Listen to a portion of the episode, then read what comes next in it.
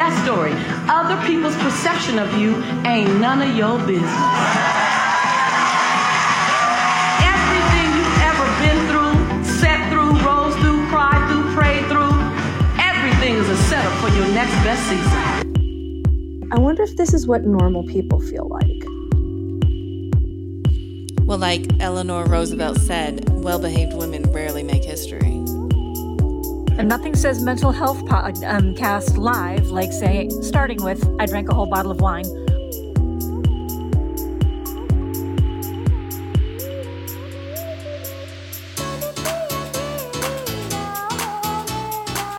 Hey, everybody, welcome back to the show. Welcome back for another week of Bipolar Girl, where we're heard in over 70 countries globally, worldwide, and continue come to number grow. always changes? No, it's always 70. I say 70 plus. It's really higher, actually. You I, say I- 73, 76. well, because it is, it is. It's closer to 80, but I always try to main, maintain modesty. Um, oh, and she's already having problems with Podbean. She didn't receive the email. what she said, she didn't get the email. Yeah. you know what? Uh let's see here. I did. I put it in the in the uh um the description of the um of the meeting request. Okay, well, let's just help her out. No, we're gonna help her out. We're gonna help her out right now. I'm gonna help her out. Uh I think Aimee Aimee is Aimee's in. Oh, is Hey. Aimee, Aimee's coming? Yay! Hey, how are you, Aimee? How was your Good. week? How are you? I'm good, thanks. You know, just another day of dealing with, you know, I guess we just always have to like just resign ourselves to the fact that Podbean is just going to always uh sort of have challenges for, you know, Mhm. because it's technology. I mean, what are you gonna do? What are you gonna do? So Yeah, I heard I'm looking I at a white screen right now because like Podbean decided not to actually show me Podbean, Oh, nice. Oh really? which actually isn't a problem because we can still hear each other. So no Yeah. big deal.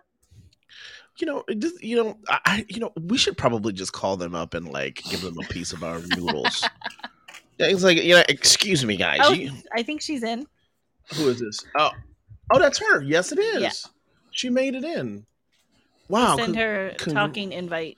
that's really good. Oh, okay. Let's see. Let's see. Let's see if we can get her, invite her as a speaker, and see if she can. So, meanwhile, while we're getting our guests set up, that you are actually have connection to as well. Mhm. Tell us how your week was. I heard you had some good news, some new news. Is it okay to share publicly? Not yet. Okay. I haven't Okay. told some of the other um, stakeholders. So maybe Okay. in a week or two. Okay. All right. Yeah, That- there's good news. no. Okay. Good. That that sounds amazing. Mhm. Um. Yeah. So, but other than that, how was your week? Good. Anything Um, fascinating you want to report? It's in the 70s in Chicago. That's unbelievable. Are you guys like basically at the beach? Pretty much. That's really yeah. so yeah. It's like 80 degrees here. It's ridiculously Yeah, it- warm here. it was like Nice. 86 degrees for sure. Oh, I, I like the heat. I will literally like go south in the middle of summer because I can take the 90 and 100. Oh, you're braver than I am. You're braver than I am. We we did Florida one year Mhm. in July or was it June? Uh, I think it was June. We yeah. did it in June and it was horrible. it was Aimee. It was so bad. It was it Oh. was stifling. Yeah, it was horrible. Oh, where where, where did her meeting? re- Aimee got her meeting invite last week. Where did Uh-huh. for some reason it's deleted off the calendar. Interesting. Yeah, that doesn't even make. What was her email? She went out and came back in, so invite her again. Okay. So anyway, honey, tell everyone how your week was. My week was good. Um, I got big news today. Um, I uh, was accepted into Kent University. Very nice. Yeah, I'm very excited about that. So Yes. there's there's two more that we're waiting to hear from, but Kent was one of the big ones that I Uh-huh. wanted, so that's very exciting. Very Um, cool. I don't know. It's been two weeks. Not much has really happened in two weeks. Did you tell them what you um? Do you want to talk about what you'll be studying? Oh, uh, Master of Library of Science. So I'll be a librarian. uh, well, you'll be more than that. You'll be a digital archivist, and you know, it's more than just like your typical like elementary librarian who has like the either the mustache on her lip or the little mole on her chin. Like, Oh my God, you're being so mean. It's I so am being mean. All right, all right, I'm being mean. I'm sorry. that is mean. I'm sorry, but librarians give us the books. that's true. We need them. They are the keepers of the books. That's true. They are the keepers of the books.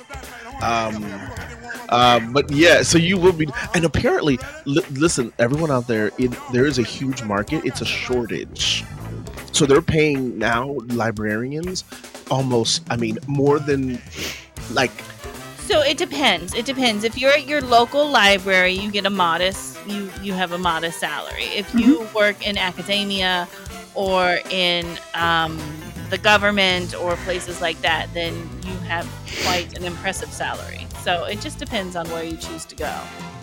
Okay, so when you've got your master's, can you please move to Chicago and get me a hookup at either like the eight story city library or maybe the Newberry Library? Yeah, there you go. We'll go to Chicago. you know, I've never It's so fun of- here.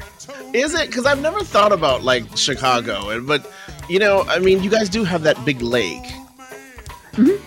And culture and high fashion. I was gonna say there's a lot more than the academia, like intelligence, intellectual capital, all those wonderful things. I'm trying to Fantastic theater, everything from like the really big Broadway and an absolutely opulent opera house to like tiny little stage local theaters where you Yeah, can just have some fun and do whatever you want You're on at the theater a lot. Hmm? You always post about going to the theater a lot. Yeah. Mostly lately opera. We've got some really good opera companies. Oh, opera? Uh-huh. I love the opera. Yeah. I like opera. That's We've got like one. four different good opera companies, really. You know, it's it, it's one thing I haven't seen in a long time. I haven't seen the Pirates of Penzance. Um, I'm not quite seeing the green banner. She should have a notification, um, Lourdes, that says it, it, accept as a speaker. So can you add her as an admin? Would that help? let me try adding her as an admin and see what what happens. Yes, we want her to we want her to join as an admin, and you should you should have you should see it now. I mean, it should be some sort of notification that it's not a, no, it's not. It's just you just have to get used to it. Um, we will let me see if I can. What was her email address again? I'll send her the link. Oh, there she is. There she is. Did it work? Yeah, it should have worked. It There says she- you're a oh, speaker now. course. Yay! We got it. Yeah, it's not us. It's not. It's not anyone. It's just a matter of learning No, the it's, new. it's definitely me. I'm sorry. No, no, no, no, no. And I don't mean it like that as a, like a slap. Like I mean it. It's like it's really. If you don't, I don't know if it's intuitive, but it doesn't appear It's to, to appear to be intuitive. And that's and my apologies. I own that because we decided to use this thing, um, this program, but it does take a little bit of getting used to. So my apologies. I'm so glad you stuck with it. Yeah, I didn't realize we had. I, I guess I have to use my phone to uh, make this thing work. Oh, your phone. Oh, a lot of people do end up using their phones. Well, you know, when it's on your computer, I think you have to download. You have to use. You know what? You You have have, to use Chrome. you have to use Chrome. And so, if you want to go do that, yeah, you have to use Chrome, and it doesn't work with any other Safari, Explorer. It just works with Chrome. So it's up to you. yeah, I think as long as you guys are hearing me now. it's Yes, fine. we are. If, if you could, eh, please just increase your volume just a little bit. How's that? Yes. Perfect. Definitely. Awesome. All right. Well, so now that you're on, um, let me see. You were finishing up your week, No, right? I, that was my week's news. so, Lourdes, do you want to tell us how your week was? My week. My week has been. Uh, it's, it's been a week. I don't know. I don't. I get to ask that question very often.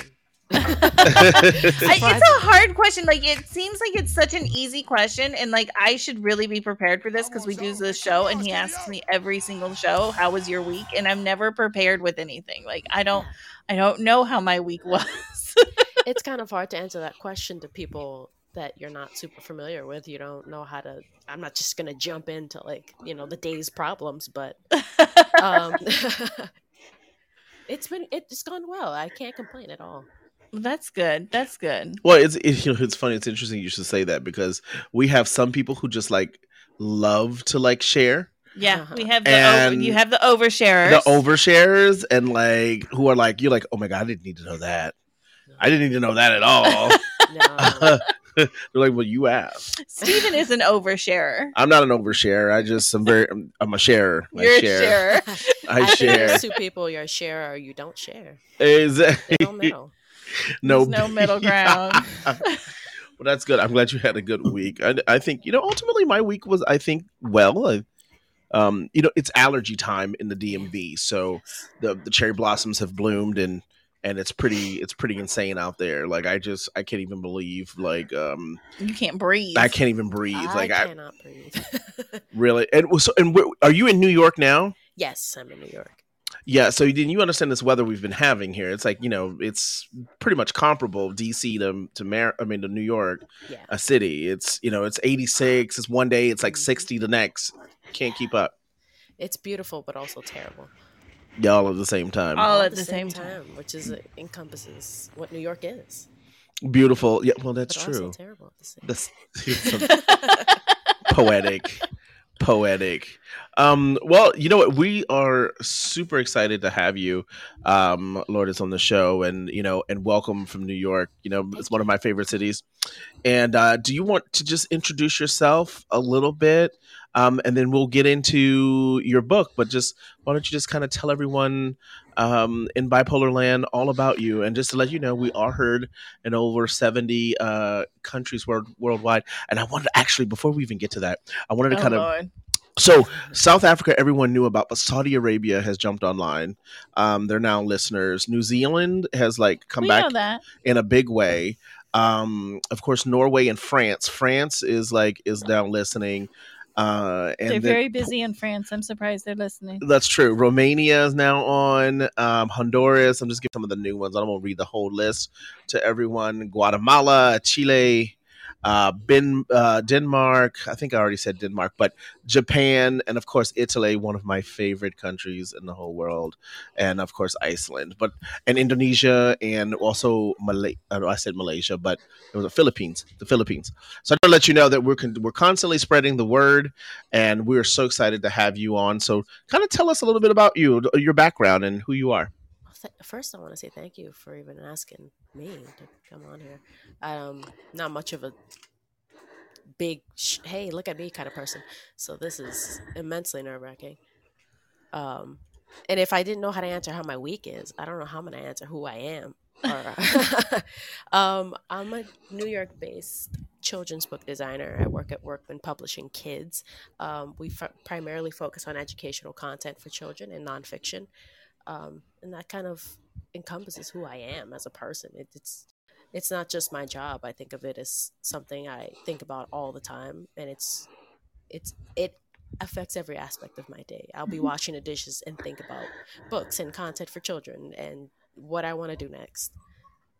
You know, that's go ahead, honey. Go ahead. Do you write the books? Do you illustrate the books? So as a designer, I design the books. So we Okay. work, we find, um, we work with editors and publishers and production people to find the right authors, to find the right illustrators, and we take both of their wonderful works and we bring them into one book and design them. We don't often think about, you know, how the book comes together. Sometimes there are places where the illustrator comes up with everything. In our case, we take the illustrator's work, we take their wonderful pictures and illustrations, and we add text to it. We lay out the designs. We come up with the covers and all that great stuff. So that's my job. That's actually very interesting because you don't actually think where it all comes from. Yeah.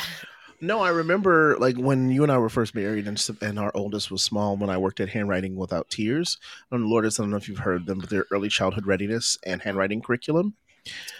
And we used to, of course, Jan, uh, Jan Olsen, who was the founder and creator, is an occupational therapist, Mhm. and so she, of course, you know, was the brains behind the curriculum and the framework, and um, and uh, and then, of course, once she did that, it was always this sort of struggle between that marketing and then the design and it's keep the integrity of it looking like a children's book versus something too slick so i understand sort of that battle between the creative part, the marketing, publishing part, and then also the actual sort of pedagogy or the curriculum part. Ooh, look at you using your big word. She's frisky because she just got accepted to Kent and her master's program. So she's feeling a little frisky today. She's library science, so she has access to the books. I have That's access to the books now. That's true. I guess I, I guess I deserve that for making fun of librarians. Yes, in the I'm in beginning. charge of the books. That's true. Um, all right, Lourdes. Good. So where are you from originally? I'm from New York. You're New York born in Borough. Uh, I was born in the Bronx. I live in Long Island now. Where in the Bronx? Are you at Riverdale or were you over closer to Yonkers? No, Riverdale's a funny thing. Sometimes people from Riverdale, you ask them where, where they're from. They're from Riverdale. Oh, the Bronx. No, Riverdale. Riverdale. I am No. from the Bronx. I'm from Or- uh, around. Or, or, or they always justify being from the Bronx by saying, "Yeah, I'm up above, above what is it, two fiftieth, Yes. or two six. They like they always have to justify where they're from in the, in the Bronx. Our family grew up in Co-op City. I'm I'm close to Yankee Stadium on 161st Street in Grand Concourse. Oh, okay. There are a lot of Eastern Europeans in that area too. Is uh, are there?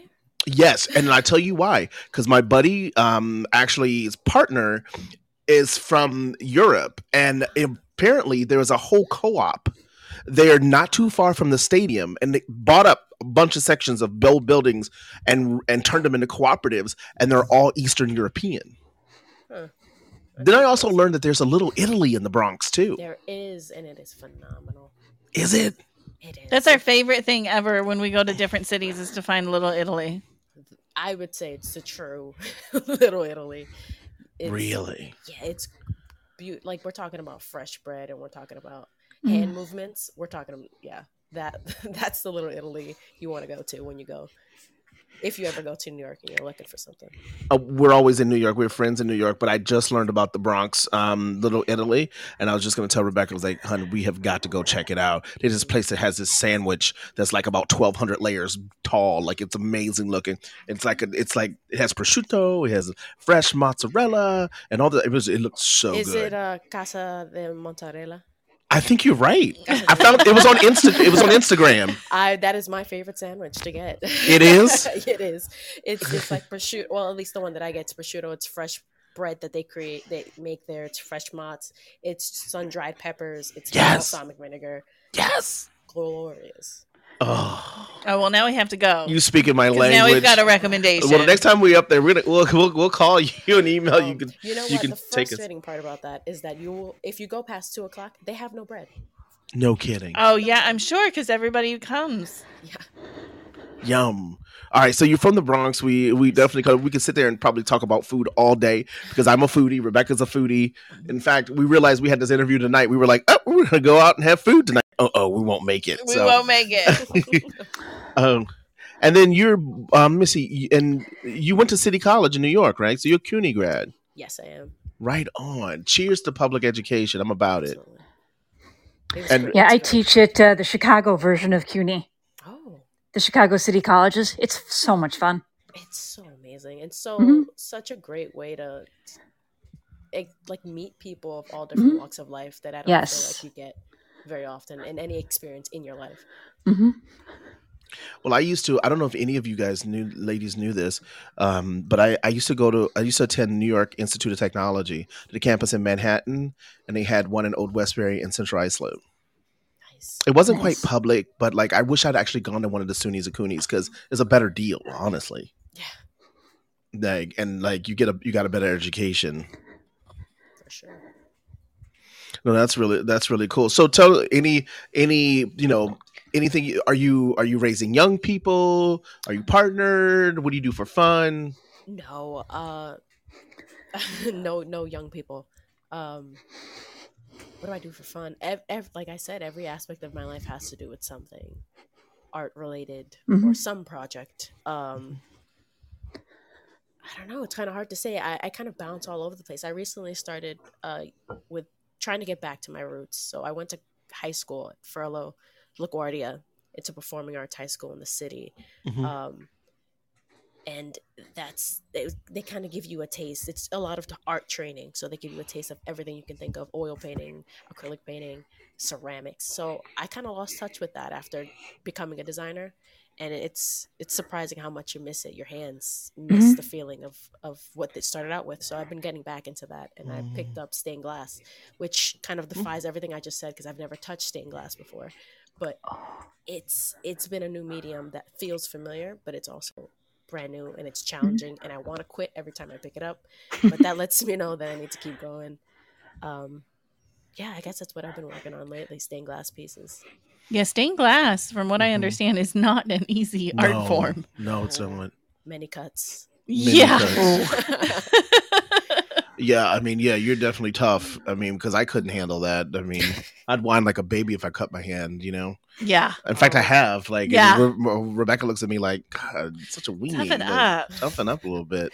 No, that's definitely the life of an artist. You're gonna get cuts every second. At this point, I can cut a lemon and not cry. Good grief. So, and, and in terms of like, what do you? So, as an artist, who are some of your favorite art artists, and what period would you say? Before we get into the book, Manny's Mood Clouds, which I'm super happy to dig into, but I we love getting to know the author and a little bit about them, and you seem really fun, so I'm enjoying myself. So, yeah. you. Um, I don't. It's kind of hard to say a favorite of anything. I think, especially now nowadays, where there's just too much to absorb in our lifetime to say that one thing is our favorite, or even a group of things. There's everything's fleeting. I would say. Um, but I think off the top of my head, I would say an artist named Nuri Durr. Um, he's a modern day artist. Artist. He does amazing work with um, Copic markers, I believe they are, and he does a lot of fan art. But they're, it's just I I have a couple of his pieces hanging on my wall, and they're always a constant reminder of why I do what I do. And that's D E R R. Yes, D uh, D U R R, I believe, Nuri Oh. Durr, N U R I D U R R. Okay. All right. And and so all right, I won't belabor the part. Oh, I'll check this out. Let me see. Oh, this is really cool. Oh, he's on his website. He likes his website. Oh, that is oh, awesome. Oh, kind of anime meets like the old futuristic of the 90s. What do you call Yeah. it? Art? I forgot. What I don't know, but it's fantastic. Oh, I love it. and you know anything 90s related i'm all for it so this this person is like the pinnacle Yes. to me of fun and this is distinctly his style but it's also like the the thing that i love we got metroid you have super mario link and and just all these fun things from artists that he's bringing in in a new way that's exactly what i try to encompass or at You know- least what i'm thinking about you know, I you know, and I think about the innocence of like the 90s. yeah Um and you know, and, and I'm looking at this and I'm remembering like how we thought video games back then and cartoons were a little too racy and I'm thinking about what they are now. Oh yeah, what our Oh. kids play or try to play. Yeah. Wow, that's interesting. So let's get so Lourdes, we're so happy to have you on the book. I mean, on the show, um, and we want to talk about Manny's mood cloud. And I know that you and Dr. D, you guys have some sort of connection, right? You guys, Well, I wrote the afterword for her book. So it's her book. Um, the publisher hired me to write uh, a little afterword, kind of a guide for parents, but this is totally her thing. Lourdes, did you do the art for the book too?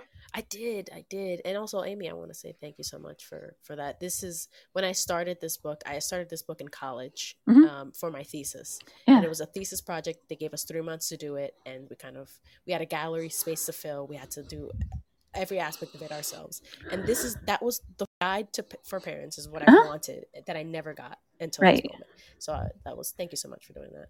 No problem. Thanks. Oh, So- they paid me in books. Like they offered me my choice between cash and books. And so I got to pick out a whole big books. book, box of books. Wow. So, So, what is the inspiration behind the book?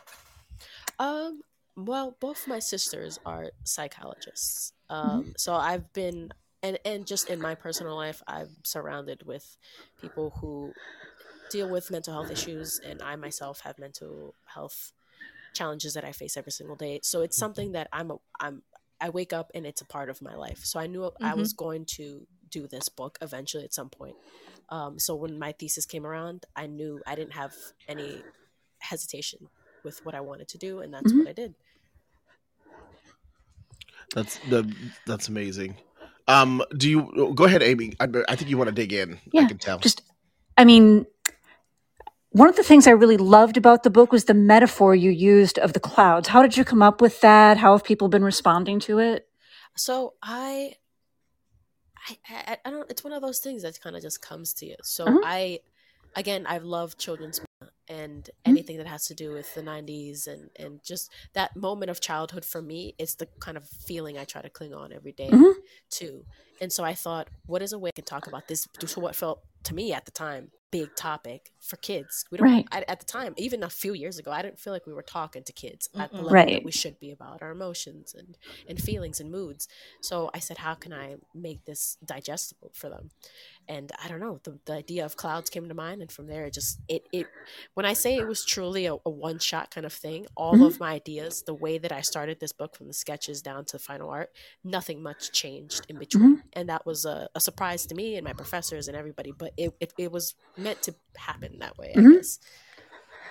So it sort of showed up in your head fully formed. All you had to do was figure out how to make it real. Yeah, and I often, whenever I'm creating anything, I think I always relate it to molding the clay. So Uh-huh. this, the, the idea was behind the clay, and I just brought it out. If that Mhm. makes any sense. It does. And you know, uh, just just can I interject in terms of like, now culturally speaking, Lourdes, um, are you a Lat- Latina? Yes, I am. Okay, and um, and and would you express maybe um culturally what this book means, um, you know, to your community, Uh, it means especially communities of color? Absolutely. Uh, It's no secret that communities of color often find it a bit more challenging to express ourselves in any type of way, but especially about our feelings. And I can only speak to my community and my family. Um, it, it- with my family directly, it was never an issue to speak about your feelings, but it wasn't something that was embraced. It wasn't something that we was brought out of us. And so to to make sure that I made this book even more important was to make the characters look like me and to Mhm. try and relate it to people that may look like me and may not have these conversations with parents and people close to them. When I brought these books, a part of my thesis was to bring these books to um, to schools and read it to children, and I specifically sought out schools in the Bronx and Mhm. in in diverse areas, and I was pleasantly surprised to find that the kids were so engaged and they understood the topics and they were willing they want they wanted to talk about their emotions. And it's it's not something that i had. I can at least say for myself as a child especially a child of color to speak about my own feelings. So it was this was it was needed. Mhm. How long has the book been out? When did it come out? it came out this year uh about three months ago Very nice. And it, it's timely, es- especially. I'm sorry, Aimee, because I, I can feel it. Go ahead. You want you want to ask questions, but it, you know, it's certainly timely. You know, at, at, a, at a time when you know not only just kids of color, but kids in general coming out of Yeah. COVID, we're having to learn. We have it. We're ha- we have to learn how to communicate, um, uh, and, and and and and communicate well. And you know, it's my buddy is a New York City educator too. He's over in Brooklyn, and he taught and he works in a predominantly uh, sort of um, Hispanic community in Brooklyn and he talks about this like you know 15 20 or 30 minutes of his class even in history um, is spent really trying to get the young people to warm up and just open up and talk about their you know you know because they don't understand people who are com- you know complaining about little things when they know that so and so may have gotten stabbed or shot or you know they, they might be trying to get the lights I mean, I'm just being real. The lights Mhm. on, um, and so they're guarded that way. They don't trust. So all of this other, you know, sometimes this restorative justice piece, even it's hard to like bond with people, especially if they're coming from a perspective like you said, they're not really communicating, and they're not. It's not taught at home.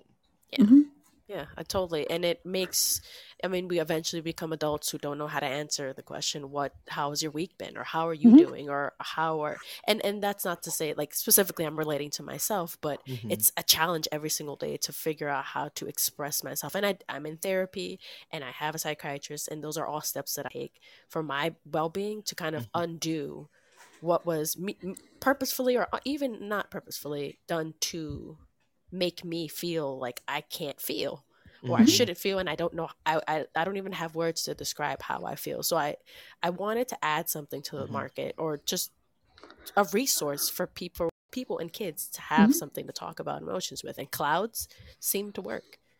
I had a buddy from Honduras. I had a buddy from Honduras, and I'll be quiet, Aimee. You can go. I was like, I had a buddy from It's okay. Honduras who went to school with me out in uh, Long Island, and he used to tell me about, um, um, about you know this whole feelings thing, right? Because, um, and and, and it's like and it, when when he was raised, it was like, what's the point? We're trying to survive in this street. If you blink, if you if you if you cry, that could be the matter of like you getting like, you know, take it out, and Mhm. like you don't show emotion. So it's like, and and and and it's not until folks come out to like Long Island, in, in a sense, where they begin to start maybe starting to break some of those habits. But yeah, you're right. It's it, it is layers upon layers upon layers. Generational. Sorry, Aimee. I'll be quiet. Not at all. I just wanted to talk about how you framed the book through the eyes of Manny's brother. So instead of just focusing on the child that was the main one with mental health problems, by focusing on the brother as kind of the narrator, yeah, the narrator, um, it brought the whole family in. So not just teaching people about what it's like to be a child with a mental illness, but to be like the sibling who's watching and trying to figure all this out. And I felt like that was a really powerful way to frame it.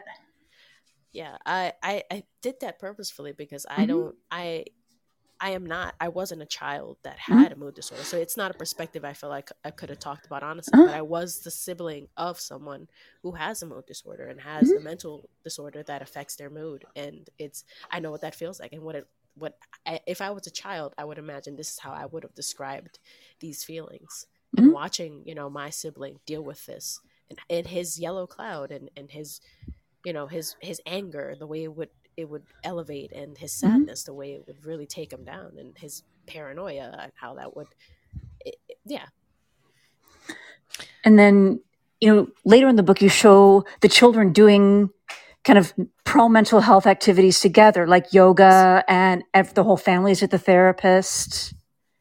And, s- and I really liked that because a lot of times with clients, I see children, you know, who don't have an identifiable mental illness kind of either getting pushed out of the way and they just have to, you know, go do their own thing because the family's focused on the child who does have a mental illness, or they get parentified um, the children who are not mental illness and kind of have to be little grown-ups and that's not good for them either. So i felt like this was a really good kind of role modeling of healthy ways to keep the children all of the children involved. Yeah.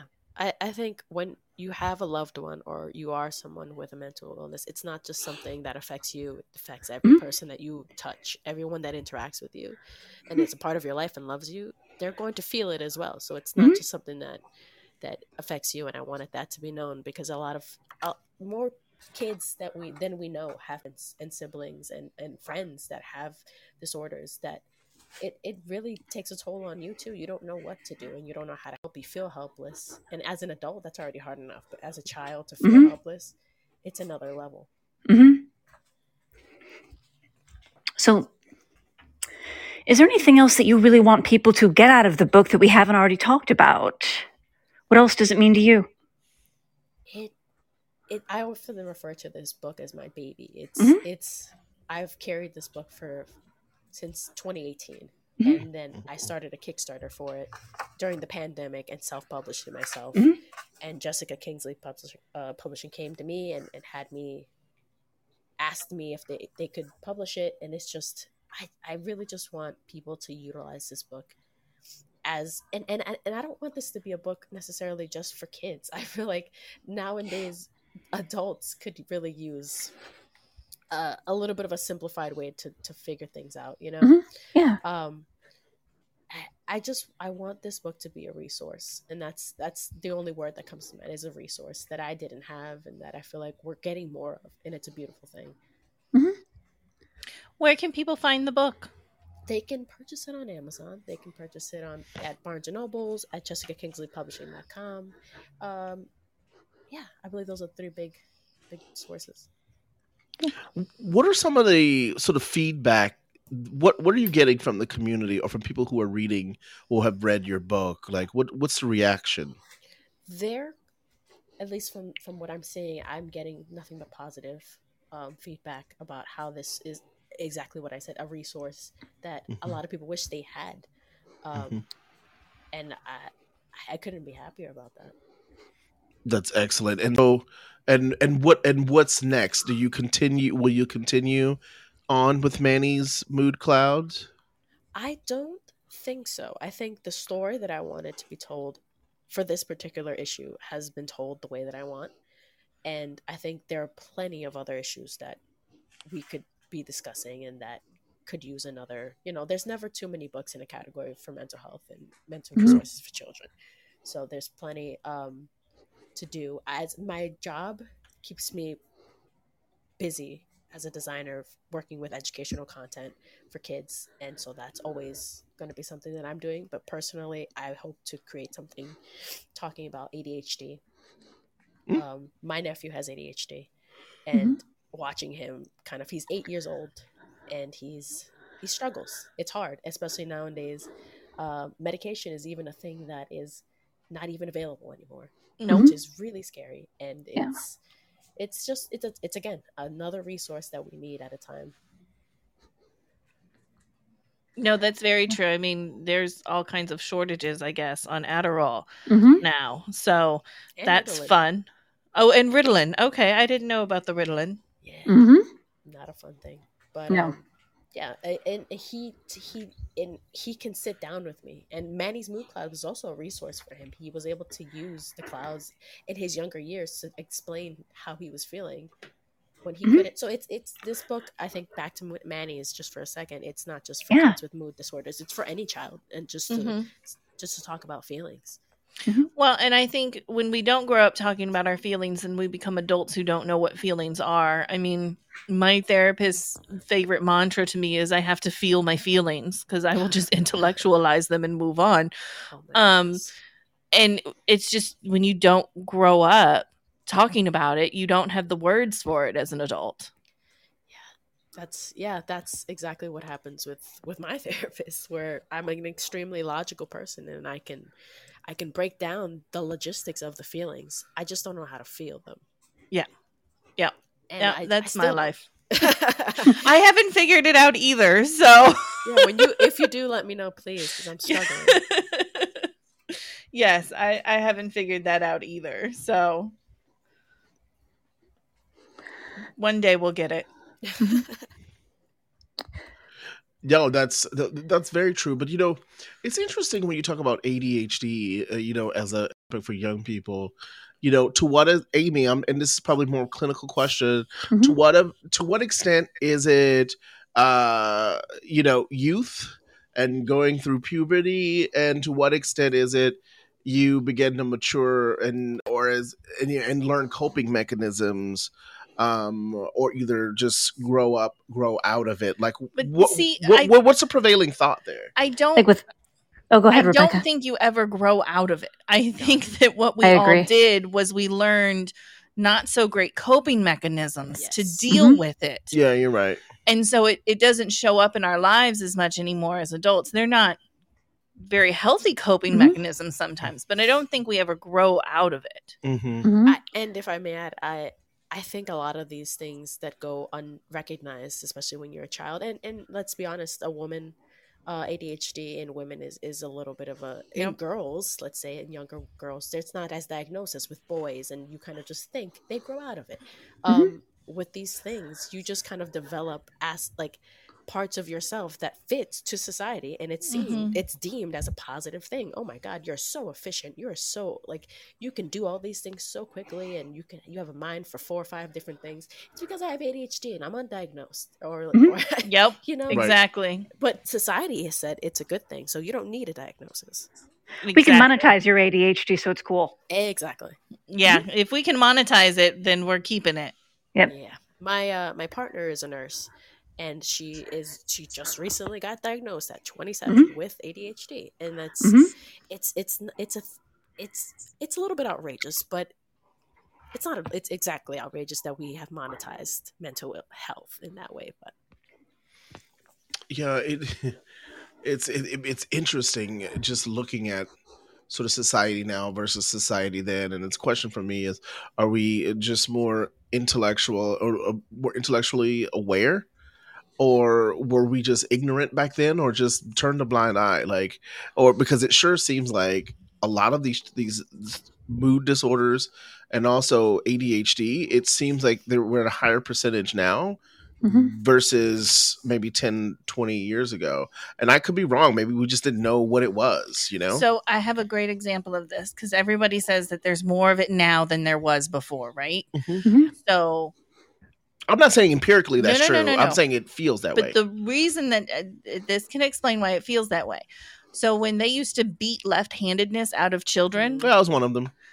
there was only like a very very small percentage rate of people who were left-handed, right? Right. Because we forced everyone to be right-handed. hmm now that it's okay to be left-handed Mhm. that spiked. It didn't go through the roof but it spiked. Now there's more left-handed people than there was before hmm because it's allowed now. And i think that kind of shows what with mental illness like there's more of us now because we're more aware and we're allowing it to be As society becomes more progressive or pro- progresses, we we learn to deal with these like challenges, illnesses, morbidities, whatever they are. Because a remember they just used way. to lock us away That's true. I mean, I mean, yes, this is very true.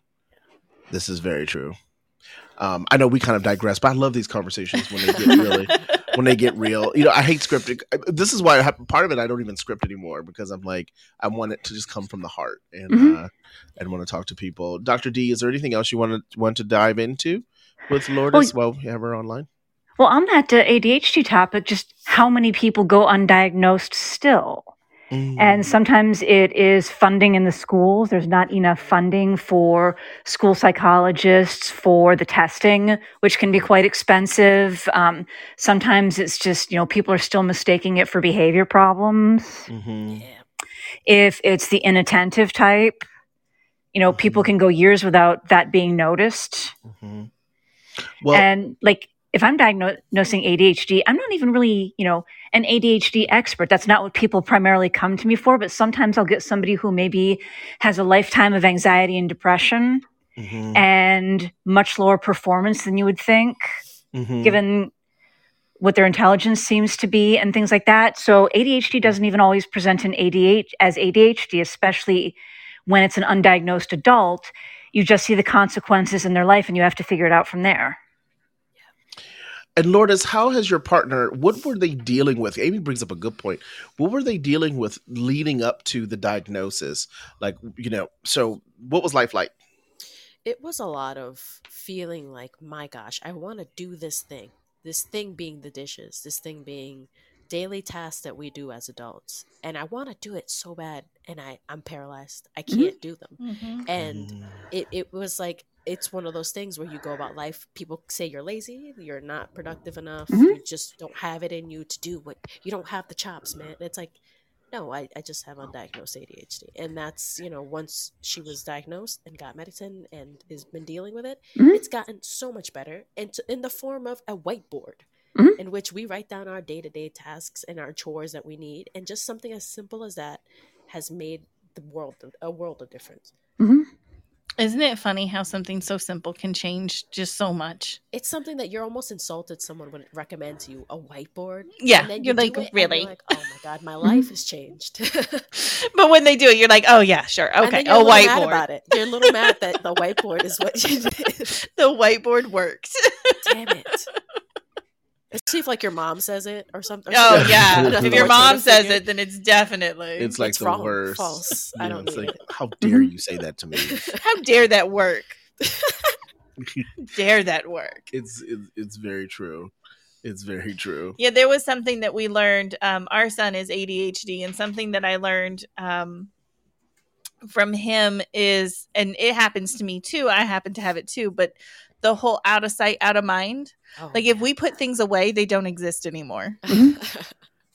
So like Stephen is always like, "Well, put that someplace safe so you'll remember to go do such and such and so and so." And it's like, "Oh, okay, I'll put it away." Well, you know, and but it's- then it's away and it doesn't exist. and let me tell you, ladies, let me tell you how this plays out sometimes. So this plays out when it comes to like weekly grocery planning. And as you know, with these prices, they got they went up. So oh. you Oh. really have to be careful, right?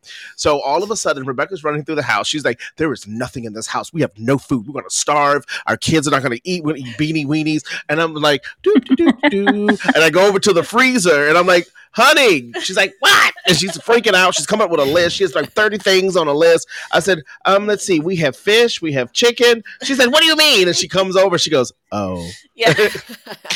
so we also have this thing where I'm not allowed to buy extra stuff until I check Oh because my like we have six or seven loaves of bread right now in our deep freezer. oh no. Because every time I went to the store, I was like, we don't have any bread.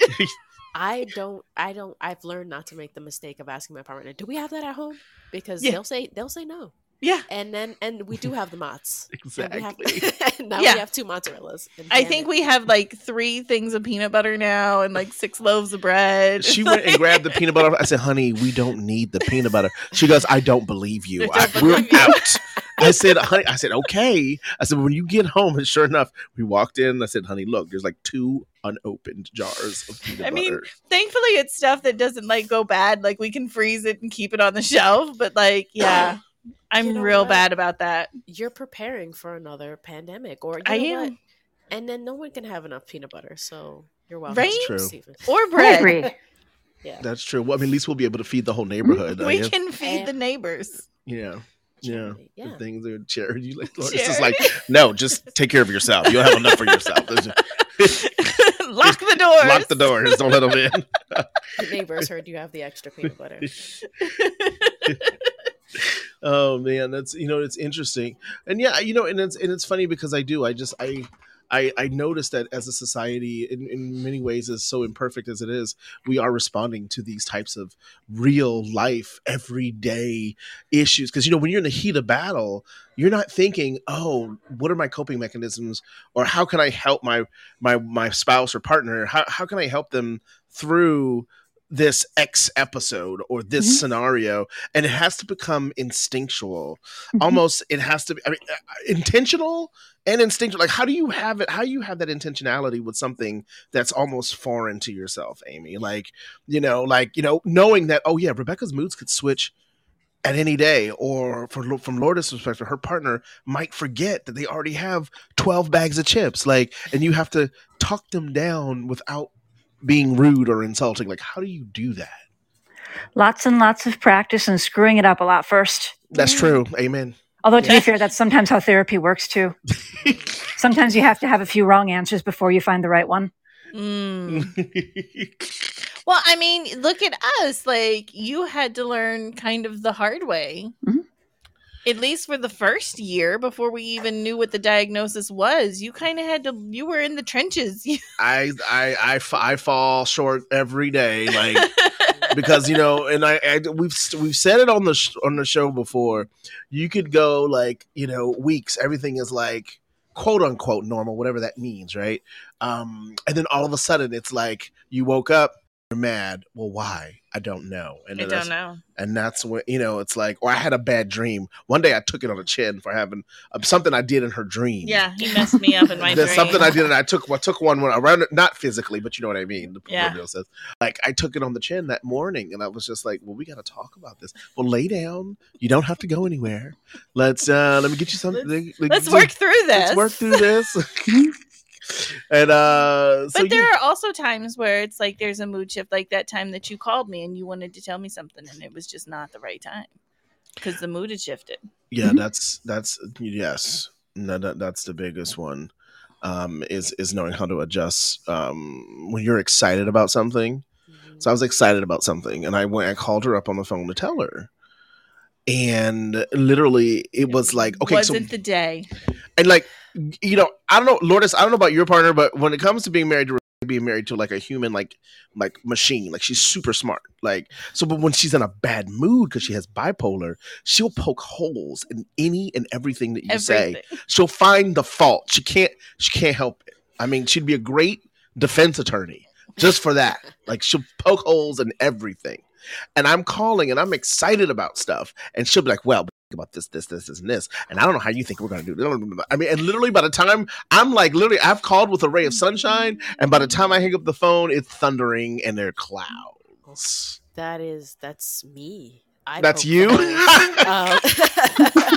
my partner will call me is so excited about the new idea that she's got, and I'm like, well, logistically or and like realistically, how is this? And then they're like, well, you've rained on my parade. Thank you so much.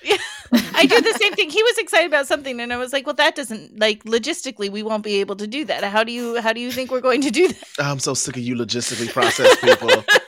Lourdes, tell your partner it's okay. She call anytime. They'll be big, Dude. they'll be big dreamers together. Yeah, we'll dream. We'll like dream and oh like no! When you grow up in the Bronx, there that's the true. dreams are dead.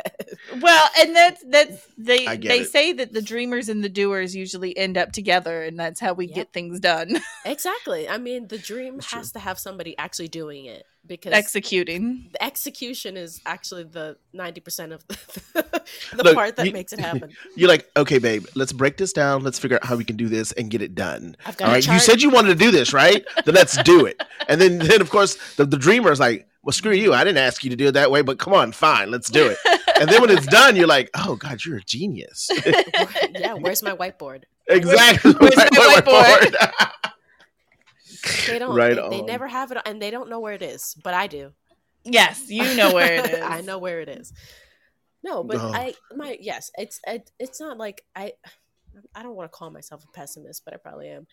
It it's one thing to have a partner that has ADHD, and then another thing to have an optimistic partner that has ADHD, and uh, being a pessimist that needs everything to be perfect. Um, See, they always I seem to find each other. I consider myself not a pessimist, but a realist. Oh, re- I, thank you very much. That's Let's exactly- be real. Let's live in the real world. But unfortunately, the real world is pretty pretty bad. Pessimistic. Yeah. Yeah. See, that's what I'm saying. That's just code word. That's code word. You know, real is just a code word for I'm gonna poop in your parade and your, your dreams. It's okay. I'm It'll gonna be break you down, but then I'm gonna feel bad and like 20 minutes later and say, all right, let's figure out how to get it done. Yes. Yes, And then when something goes wrong when you're doing it, you're gonna say, see, I told you. I told I- you. you if you prepare yourself for failure, then it's Then you a won't surprise. be surprised. But if if it if it happens, then it's a pleasant surprise, and so I've you win no matter what. win win. Win win. Oh God, you should. I mean, beyond the fact that you guys have two skin tones, I swear you guys are twins. Jeez. you know, genetics is real, right? Genetics is real. Um, Dr. D, okay, le- get us back focused, please, because this conversation is turning into one of those Friday night. I should have a beverage conversation. Well, we definitely should, but okay. Um, That's true. I really after this might have to go downstairs to the store and get some ice cream and vodka and make a chocolate martini. I love it. We have Um, mo- we have mojitos in our fridge. Will you? So That'll you- do. okay, so when you come to DC or we go to Chicago, I want one of those Yeah. chocolate uh, uh, martinis. Okay, what just so you know, I'm Yeah. adequate at cocktails. I'm the worst cook ever. Oh. Okay, so so I got that handled. yes, Okay. so we're I good. can cook. Good, and I'm good at orchestrating. No, I'm kidding. I'm good at cleanup. I'm actually a very good sous chef. He's a very oh, good. good sous chef. Yeah, I'll I'm very handle good. At, drinks. Rebecca can handle food, and you can handle cleaning and up you'll after clean us. up after. I'll us. clean up. I love the system. There you go. So- Lourdes, but- there's a process. There we go. I love it. And Lourdes can just come over, bring her partner, and hang out. Oh, Exactly. Oh, my gosh, I don't have to do something. That's. No. I'm And usually d- doing all three things. And make sure you fly because if you put a pessimist in the car to meet people they haven't met before, before they even get to Michigan, they've already died in like a horror movie. Oh So, yes, yes. I've died. They're serial killers. yeah, exactly. Or or they just won't like me. Either one is equally as horrifying. I, s- Yes. I swear that's my I mean tell, that's that's Rebecca. Oh my god. Mhm. It's like they, they didn't like me. I'm like, actually they really did like no, you. they didn't like me. Yeah, See, I mean- that is what I've learned recently. I, I heard a term, and Aimee, I'm not sure if you can tell me more about this, but something about rejection Sensitivity. Sensitive. sensitivity yeah. Yeah. and and feeling rejection stronger than other people Mhm. do, where you would take good feedback as nothing neutral as bad and bad as the worst thing you've ever Yep. felt Right. And i just recently said that's me because Yep. i felt Rejection since I was a child. sensitive dysphoria. yes Yes. what can you say mean- anything about that Um, I mean, what is that, Aimee? what is it It's pretty much exactly what you described. You discount anything good somebody might say about you, but you get super invested in anything bad people say. Hmm. Um, it tends to happen a little bit more in people who are neurodiverse, like ADHD, autism. But honestly, a lot of people can have it. I mean, you're going to see a lot of that in people with depression. Mm.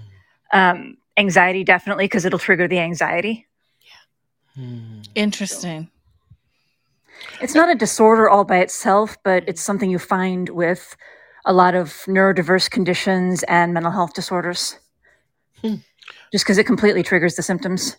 And so, what's the best way to treat that? I mean, is it RX or is it just talk therapy?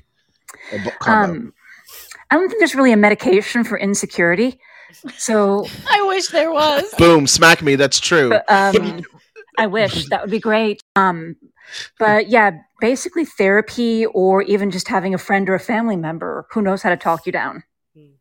Mm. my Mm. therapist often and and there are times where this is really comforting to hear and other times where i'm deeply upset by s her saying how do we challenge that? I Oh, don't know. Mhm. how do we challenge that? And it's always just to do it. Mhm. just to and and this is the problem with being a, a logically thinking person Mhm. is that you know how to you know what you need to do. It's just about actually doing it. Hmm and like obviously i know this person is probably probably having a bad day or maybe has nothing to it has mm-hmm. nothing to do with me. Who am i to say that however you know this neutral interaction i've just had means this mm-hmm. person now hates me and i'm the worst person in the world? How do i It- challenge that? By remembering those things I, it's it's almost it's almost a little bit of an arrogance, right? Like because we've met somebody and like they didn't immediately react the way we wanted them to react, so now they hate us, and it's like how arrogant of us to just assume that it's all bad. about us. exactly then i feel Okay, now you found yourself a way to criticize yourself. yes But okay, this just got complicated. Um, Yeah, I was like, Oh, Aimee, no. yeah, you tossed another layer. I'm, I'm, I'm, I'm getting my, my potato chips and I'm listening. Go ahead, Aimee. Dice, yeah, she just one. found a way to reject herself for the rejection sensitivity Oh, dysphoria. no. There we go. I'm good at this. That's how good I am. Hmm. What's oh my goodness! And Not the only do I have this thing, I'm super arrogant for it.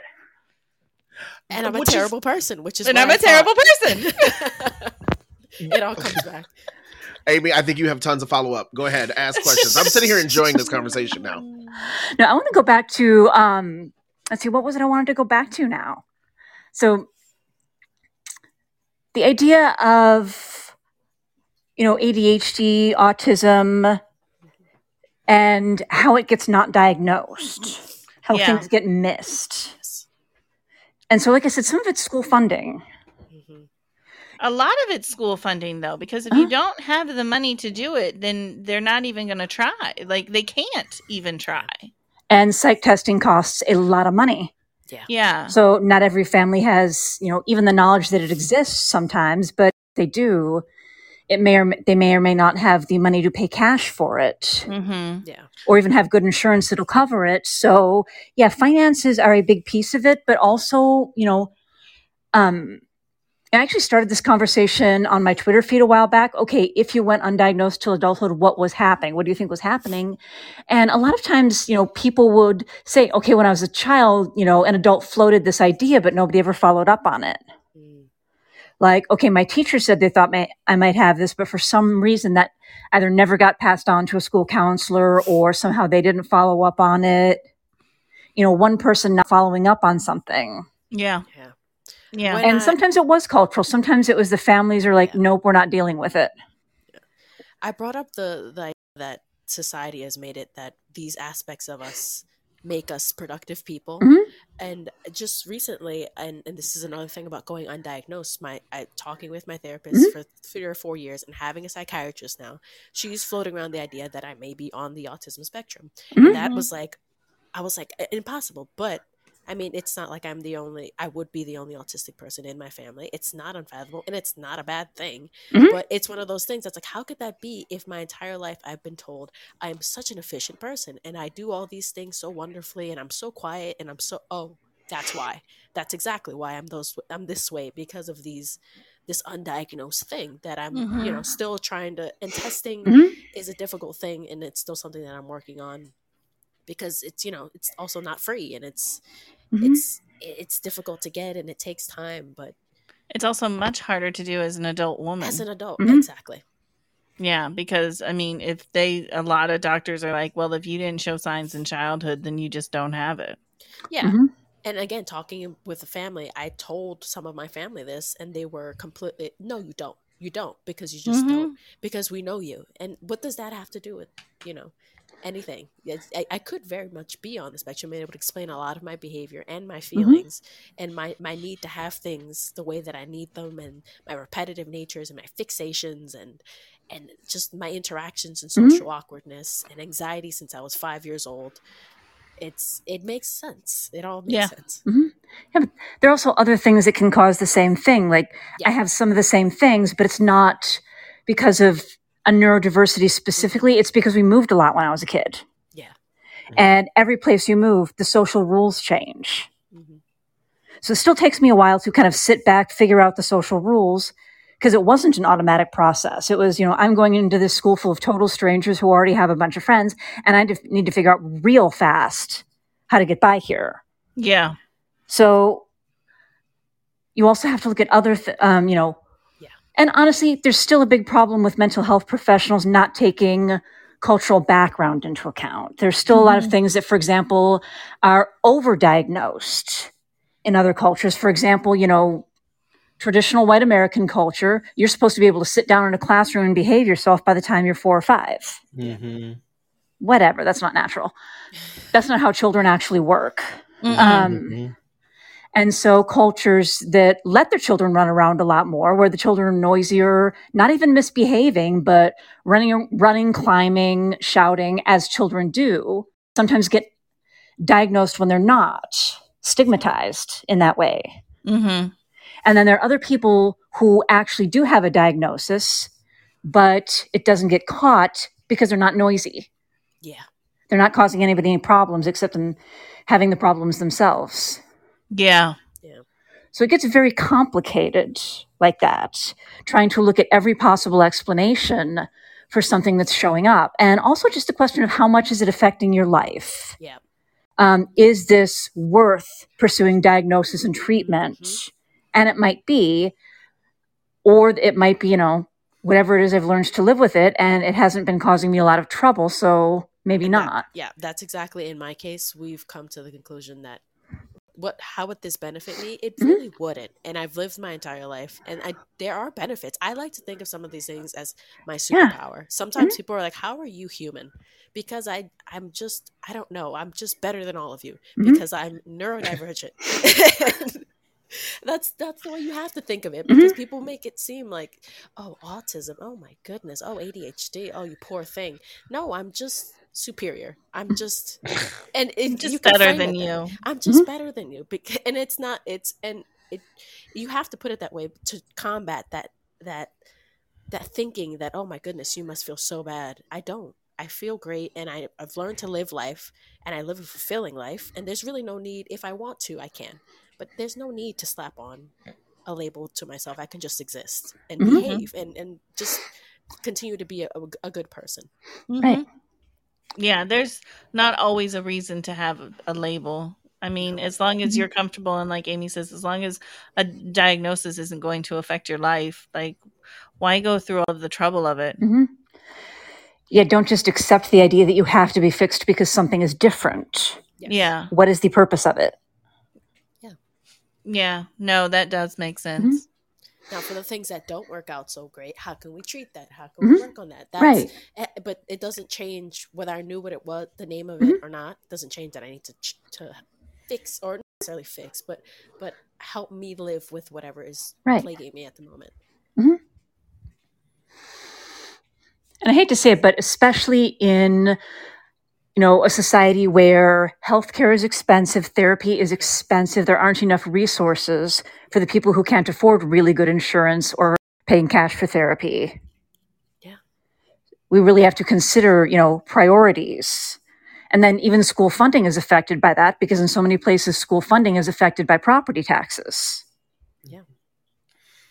I, you know, just just to jump in, I think I was listening to the Chicago City debate, Uh-huh. special election, and didn't I hear the, the, the candidate that actually won, the community act, act, advocate, Uh-huh. an activist? He mentioned that you guys cut mental health counseling at one point or money for it Mhm. in the budget under uh, whether it's the last mayor or the mayor before that, and he wants to restore it or increase it. I think Right. something like going on there.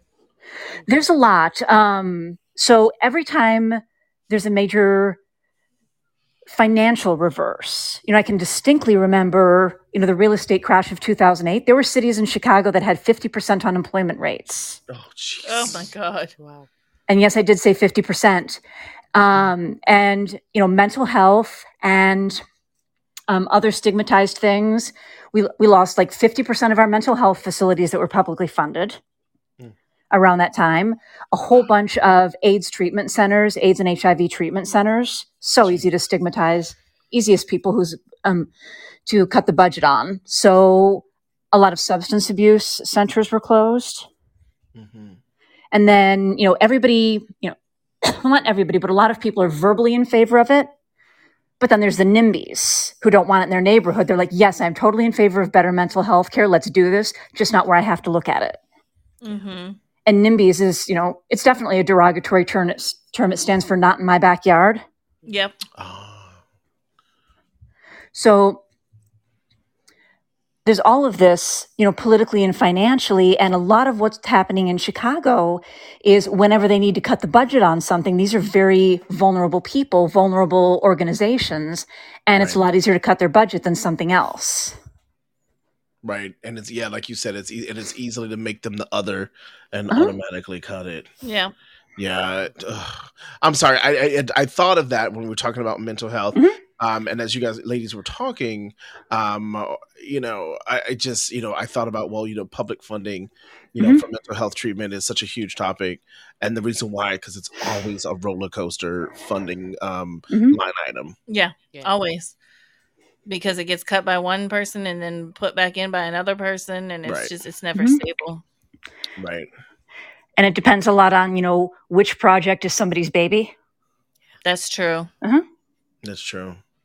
That's true. And so, and then, so, and and, and I'm going to circle this back to the conversation Mhm. because both all of you touched on something really interesting about young people not being quote unquote like you talked about, Aimee, like um uh essentially uh the sort of white student prototype uh in the classroom and how and how that's affected by not only color but also by diagnosis and i tell you Mhm. why when our oldest was in middle school at the time he we were just learning about adhd and also coping mechanisms Mhm. this is where i have a struggle with school resource officers too uh, and, and you know and i really struggle with the nuances of that but then also he was in a classroom with a teacher who refused to be compassionate that he had a fidget spinner Mhm. which literally before they became a toy really he would fidget something would ha- it would help him focus Mhm. she called the resource officer and he was in trouble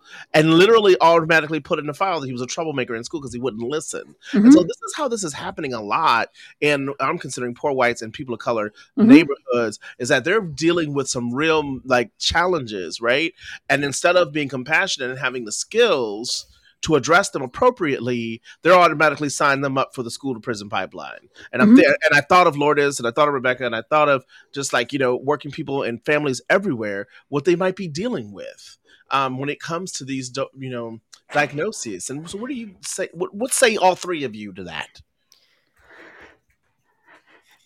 Well, I remember that. I remember that. Mhm. And it, it it was it wasn't a fidget spinner. He took apart his pen Oh, that's what it was. and he was playing with the spring. That's right. and she said that that could be a weapon and that it could fly out of his hand and poke somebody's eye out and so he put it in his pocket but then he was in his pocket playing with it and that agitated her so then the resource officer got involved to come in and take it from him and we were just like really like you had to get the resource officer involved in this you couldn't just send him to the principal's office or something like Mhm. Yeah. we we had to go that route um but i've seen it happen with other kids just my my cohorts as growing up Mm-hmm. is how the the the undiagnosed or even the diagnosed kid with ADD is being um, inattentive and causing commotion within the classroom and who gets called but the resource officer because the counselors don't know how to deal with it Yeah.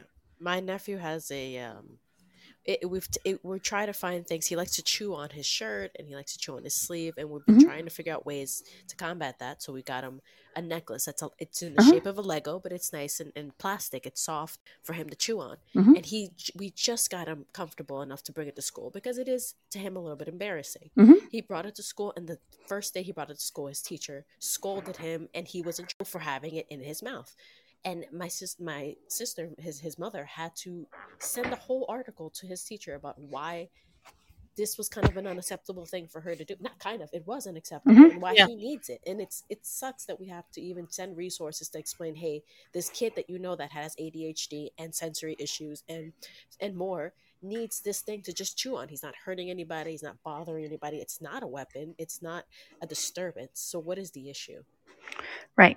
And in point of fact, you're trying to help keep the classroom calm and focused by providing him, him with what he needs for that to happen. Mm-hmm. Mm-hmm. And that was kind of our issue too. Was it's like he was in his pocket playing with the spring, Mhm. like he wasn't bothering you. Yeah. At some point, we've been also trying to figure out how to get him a para.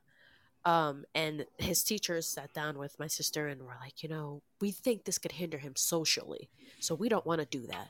And we were completely flabbergasted by that. Socially, we're not worried. Like, like what, what do you mean? Like, it's it's it's embarrassing. Is that what you're trying to tell us? Is that something that he should be ashamed of? That he needs a little bit of an extra, an, an, an aid to help him further himself educationally? you're concerned that kids are going to what make fun of him i think what you're concerned about is that it looks it it seems strange to you and that's you're not being honest about that you know Mhm. Yeah. Yeah. Plus, if the other kids are harassing him, isn't that kind of her job? Ex- well goodness gracious Hey. Like, isn't that one of the things a teacher is supposed to manage? Or yeah. Exactly. so, so on that, just recognizing, you know, and this is an entire rant of mine. I could probably do an entire episode on this single handedly, so I'll be as brief as I can. But like, there is a decision to be made when you're a teacher, and I'm making it, you know, at the, at the community college level, but for every teacher, which do you value more, obedience or learning? Mm. Mm. That's very true. And Hey, Aimee, at so- every level, so there are you- far too you- many teachers, and honestly, sometimes they're pressured to do so by the schools Mhm. to prioritize obedience or to conflate the ideas of obedience and learning as if they were the same thing. you you have to unpack that a little bit more. Yeah. But I don't think that just goes for teachers in schools. I Mhm. mean, we were. It's also how when you were raised. I mean, think Uh-huh. about it. Like children are seen and not heard, and like Yeah. you have to be obedient. Mhm. That was like the first thing we were taught is to be obedient, Uh-huh. even before you get into the school. I'm sorry, some of Right. these kids can learn that today, but I won't digress. No, I'm kidding. Your kids are good kids. Aimee, you got to unpack the, the that that statement obedience versus learning and so because now you're saying educator it's your fault that you're not reaching that young person but the educator might say well then aimee tell me what should i do when there's 50 not 15 but 20 25 or 30 or more kids in my classroom Well, like that educator is also caught up in a system that's obsessed with obedience. Yep. They're under pressure from the administrators. Um, everybody probably learned some stuff in you know college that in teacher college that isn't necessarily helpful. That maybe that conflates obedience and learning. So think about just a simple example of homework. So you give 30 kids, um, say 20 math problems to solve and bring back the next day, right? Mhm. So, an obedience framework is, you know, if you do not bring those back and they're at least almost all correct, there is something wrong here. Mm-hmm. yeah And everybody isn't that uniform. So, looking at, okay, how would you handle the same situation differently if you genuinely valued learning more than obedience? And from the teacher's point of view, if you had the resources to do that? Mm. Now, at the college I work, um, I work at, Mhm. the teachers have a lot of academic freedom and a union to back it up, so I can do what I want. So I give a lot of open note open book tests, but with stuff that they're going to have to look up in the notes in the book. Just because psychology changes so much so fast that there, there are a lot of things that there's no point memorizing, and it's more important for them to develop the skills to look it up so that, you know, 5, 10, 20 years down the road, when all our knowledge has changed and improved, they're not still, they don't have to just sit back and work with 20 year old knowledge from, you know, Psych 101. You know, Right. but that's also my classroom at a school where I have pretty much complete freedom to do what I want as long as it's reasonable. and, and I and I joined the collaborative learning environment. Right. In fact, it's just it's just more effective, It is. It Yeah. is. you know, in general. Mhm. Yeah. So, thinking about like testing, is it about obedience? Is it did you obediently learn what you were supposed to learn, spit it back on the test? Or did you genuinely learn it in, in some meaningful way, even if some people learned it, you know, a little earlier than others and others needed a little more time? So, I mean, I have the flexibility to do that. And it's not just educators, it's not just like teacher, you're supposed to do better, but administrators, um, the people who give the administrators their jobs, school boards.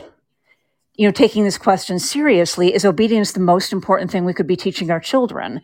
And every classroom has to have some obedience expectations. You can't just have a free for all, No. Right. but having that be kind of a balanced, thoughtful decision. And I feel like that would inherently be more inclusive of different learning styles. Well, and you know, it's it's so funny because exactly what Lourdes was pointing out about mm-hmm. About the para in a classroom.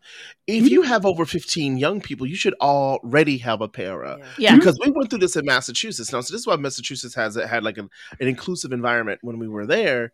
Um, the, the, it was already like it baked into the classroom that a para would work. So they did Mhm. directive instruction. So they, they they worked in learning pods, and the para was already there. So Mhm. when Sebastian had problems, it looked like this para was just working with everyone. They Uh-huh. didn't even know it. So the fact that the educator created an oppositional environment for Lourdes and her family, that I mean, it's almost like you said. I mean, this is this is systemic. And especially in communities of color, I feel like that goes back to all of the trauma that they've experienced over generations, Mm, where obedience becomes a survival skill. Knowing when to keep your mouth shut becomes a survival skill. And then schools tend to you know, favor children who do that, but it's in some people, it's actually a trauma response. And then that kind of just reinforces that. Yeah. Mhm.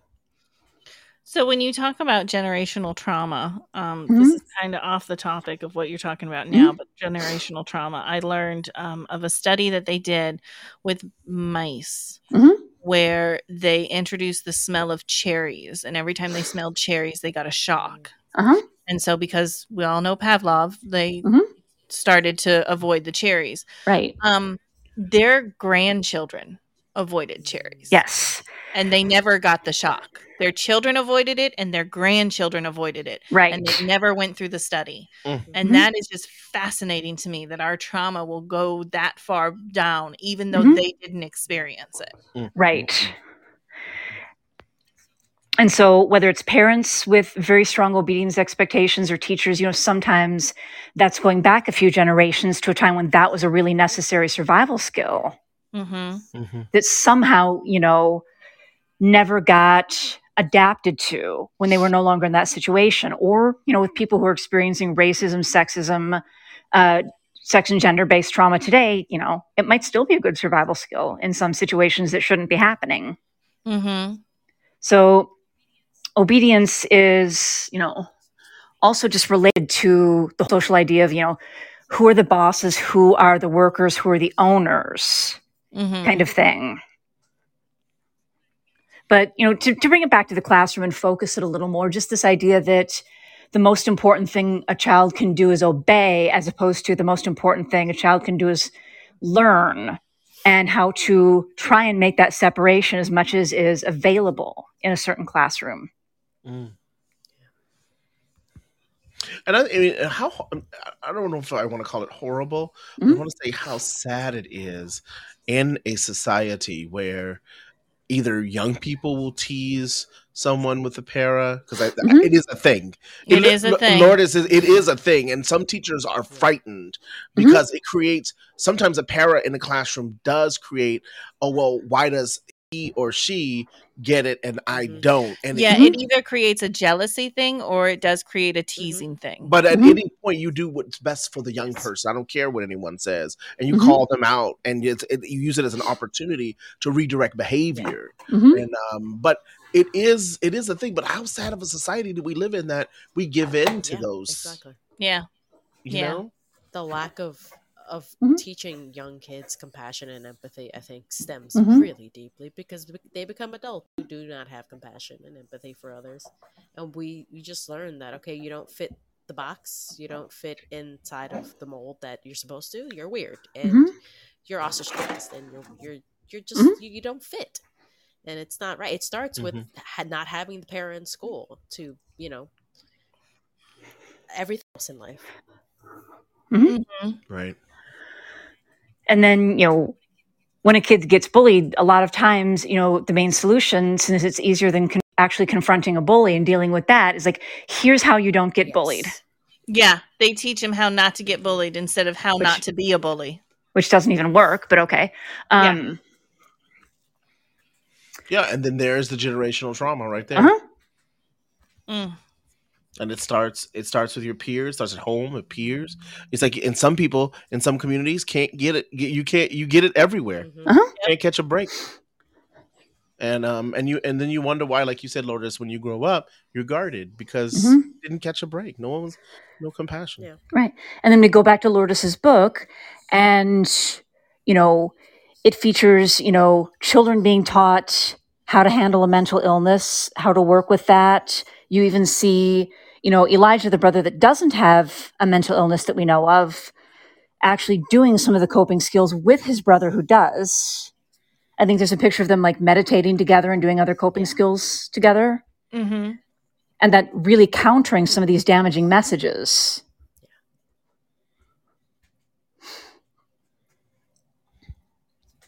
So, Lourdes, do you want to kind of bring it back to, you know, all these things we're talking about, you know, how much of it, you know, was on your mind when you were writing the book?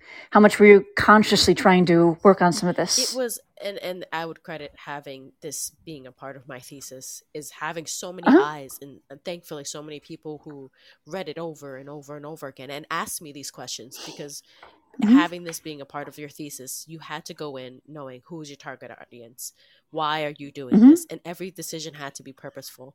So that the, these Mm-hmm. questions and these things that you're bringing up, I'm really glad that you they're they they're noticed because they were the Mhm. intention to try and make this as inclusive, not just for kids with men- mood disorders, but for everybody and for people Mhm. who who are who have loved ones that have mood disorders and how they can help and how can they they can be a part Mhm. of that life because it it's a, it's a it's a life it's a, it's not it doesn't Mhm. end it doesn't ever go away the, Right. the cloud doesn't just become yellow and you fade into the sunset there the days are going to Mm-hmm. cycle and the clouds are going to change and you have to continue to be present and you know having those resources and knowing what to do it, it's key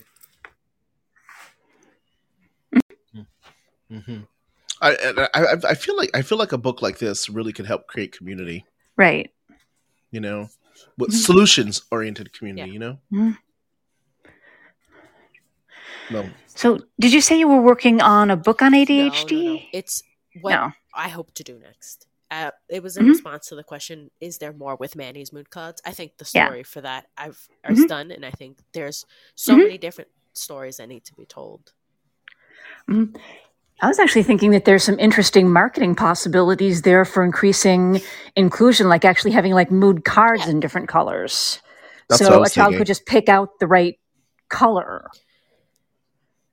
Or even like having coloring pages on a website somewhere for, that they could for do. my thesis i had to create a gallery Uh-huh. space and then we needed to have Nice. um collateral pieces where we gave away things so i had stickers i was Uh-huh. taking a, a screen printing class at the time so i made tote Mhm. bags i had an actual like stand like a stand up cardboard um Uh-huh.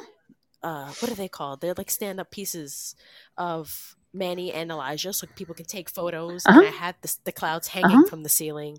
I had activities, and I recreated the liv- the Uh-huh. therapist scene where I I painted the walls. I had couches.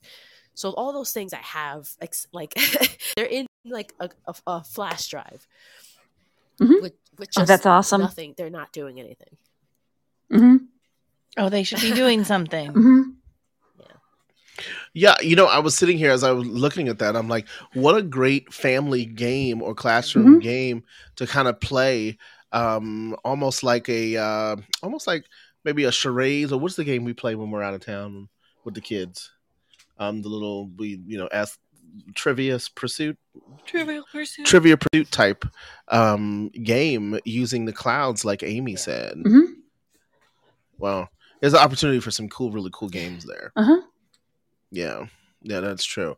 Well, Lourdes, thank you so much for for for coming and you know this is one we've been on here an hour and 25 minutes this is a good show uh we've been because i didn't even pay attention to the time Mm-mm. um hang on Lourdes. we we have one we have our Proverb. our proverb of the week and rebecca so part of part of it is rebecca will read this proverb she'll tell something that hit her soul at some point and then she'll read it she'll tell you how she feels and we'll go around the uh, i won't say the room around the network baby and Yeah. everyone will get to respond So it's an African proverb this week. nice The path is made by walking.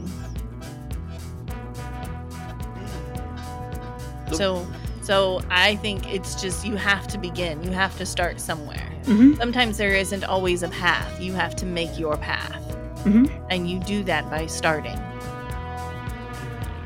I, I noticed that it didn't say crawl though but i won't overanalyze i'm an english major i can't help uh aimee do you want to take it next Yeah, I got something similar, but it was more like you can't be afraid to be the first person to do something. Somebody has to be the Oh. first. That's true. Uh-huh. That's true. I like that one. Yeah, I like that one too. Yeah, That's really good. Lourdes, what say you? I think this is what my therapist talks about when she says the challenge. How do you challenge yourself? And we know logistically Mhm. it's to do and getting our legs to walk and, and go down that path. It's it's the Mhm. issue, but it's the solution. And the only way to get to the solution is to, to do it. Yep. To start walking. I can't go back. I can't help but to say it didn't say crawl. It said walk. Oh and I know. Am I over analyzing it? yes. Well, because you know what? Because I, I'll say the reason why in marketing and PR and like the whole social media thing, President Obama used it. It's called the crawl, walk, run method. Okay, but you also have to So- understand a proverb that says you must learn how to crawl before you can walk I, I know. didn't come from Africa. This is from Africa. They they just say to start to walk on the path. Right, Well, see, I notice. So it, yeah. So it takes a certain level of maturity to get there. Yeah. Like for me, for me, li- like you said, like it, it is to do, but it's also to take everything from your foundation and never forget where you came from. Mm-hmm. Because you're not crawling here; you're walking. You're walking. And you're not running. You don't move too fast now, Mm-hmm. but be wise and walk. Very good. Yeah. I like that. Yeah, that's kind of like where I am here. I like This that one. one. All right. well, everyone out there across the land, we hope you've enjoyed um, L- Lourdes. Um, and and uh, pronounce your last name. It is Ubadiah. Ubadiah. Ubidia in English. In Ubidia. Spanish, You- Ubidia. Ubi- Ubadiah. It's beautiful. Um, Manny's Mood Clouds. It's a wonderful book. I, you know, I actually, you ladies don't understand that. Like listening to the conversation today, I love just stepping back and listen. And Lourdes, don't you ever tell me you don't you don't open up because today you were just you opened up. I don't know Yes. what you know. Maybe it was just us. Maybe we all do need to get together over some, over some wine and cocktails and food because Lourdes, you opened up. It was it See? was the recognizing that I don't that I needed to, and it was the challenge that needed to be overcome. There you go. There you How go. do you challenge do that? There you go. That's awesome. Well, listen, I will drop the link um, uh, to where you can purchase it. Lourdes, do you want us to also post any social media places, or you like to be Oh, private? no, I have an Instagram. It's New York Stoop Kid. Uh, reference to Hey Arnold, if you know, you know. Um, Mhm. But yeah, that's my social media. Okay. As an urban kid, I understand the stoop sit. We used to have them all the time, even when we lived in Baltimore. We um, we'd go with friends, and they would cook and sit out front and drink wine and all that stuff. Or I'd sit out front on my stoop. Totally dig it. All right. Well, thank you, Aimee, Dr. D. This season has been great. We're coming down to the end. We're like the last what, like five shows, Yep. and uh, this has been an amazing season with you. And I always love the fact that you're now hosting the show with us. And um, and I'm hoping that we can have a. I hope you come back for a five and don't blow Oh, us yeah. off. You know. You know, I hope our show is better than that new Martha's Vineyard show that just came out on Bravo. Oh, Made me want to God. barf.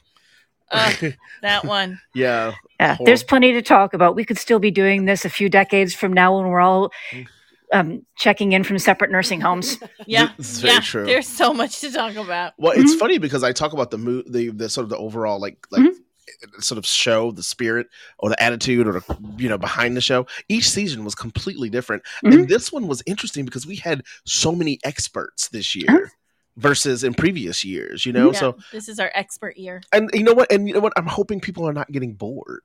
I, I don't think they are because the numbers They're keep, still listening. they're still Yeah. they're still listening. So. All right. What is the song today? So, so I thought. So, I'm always asking our guests, and Lourdes, feel free d- do this for me. Think about a song that inspired you this week, and we will definitely play it like at our next show Yeah. in honor of you. But this week, I wanted to kind of take people to Washington D.C. There's, I mean, it is always, and, you know, New Yorkers heard this, talk, so there's always this talk about what go-go music is, and it is a very local sort of like, like you know, uh, genre yes. but this one particular it's it, it's a mix of like in honor of all the jazz and blues festivals that are getting ready to go on um uh it's, it's a mix of jazz blues and it's really good. His name is chuck brown. He's gone. He's dead. But in honor of washington d.c and the east coast and and and sort of just like blues and jazz and funk lovers everywhere i'm gonna play um the one piece from one of his um one of his uh, soundtracks. So have a great week. We'll see you for a panel. I believe Aimee is in a couple weeks. in a couple weeks. We're doing a really cool. Oh, what, what is the, the panel is on? If if um, I didn't think I could make it, Yeah. Mhm. People who me- thought they couldn't make it. people who thought they couldn't make it, and you know, Mental and- health condition who didn't think they would really get better. Yes. Yes, wow. super excited Yeah. about that. Yeah. Yes. Yeah, Thank you, ladies, so much for spending the evening Thank with you us. guys for having me. Thank you. All right, Rebecca, congratulations again. Thank you, Aimee.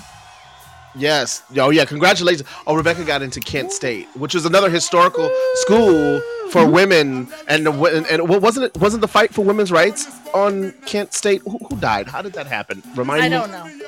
Remind me, Aimee. I thought it was the a history. Vietnam War um, Was it the- protest. It was the war I'm sure. protest in Yes, Vietnam. the war protest, and it, it made nas- international news. Yes, it did. Don't whatever you do, if you make good trouble, make good trouble. Good When you trouble. do- yes, that's Good it. Big trouble.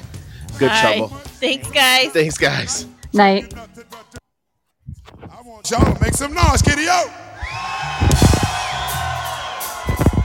One more time. So what? I love you so much. Oh, you're spoiling me now. You're spoiling me, y'all. I want to start off easy. You're so breezy. I want to start off easy, y'all. A little bit loud. Oh, I love you so much. Thank you so much for coming out tonight. Tell you nothing but the truth. You're looking out of sight. Want you to hold what you got. This is your spot. Do it like you want it because we love you a lot. Special shout going out to all the lovely young ladies. And uh, we got some dynamite. I want to play stuff here. We're gonna let them warm up for you in a minute. Uh huh. You ready? Oh, yeah. Y'all been ready. You was ready before I got here, right?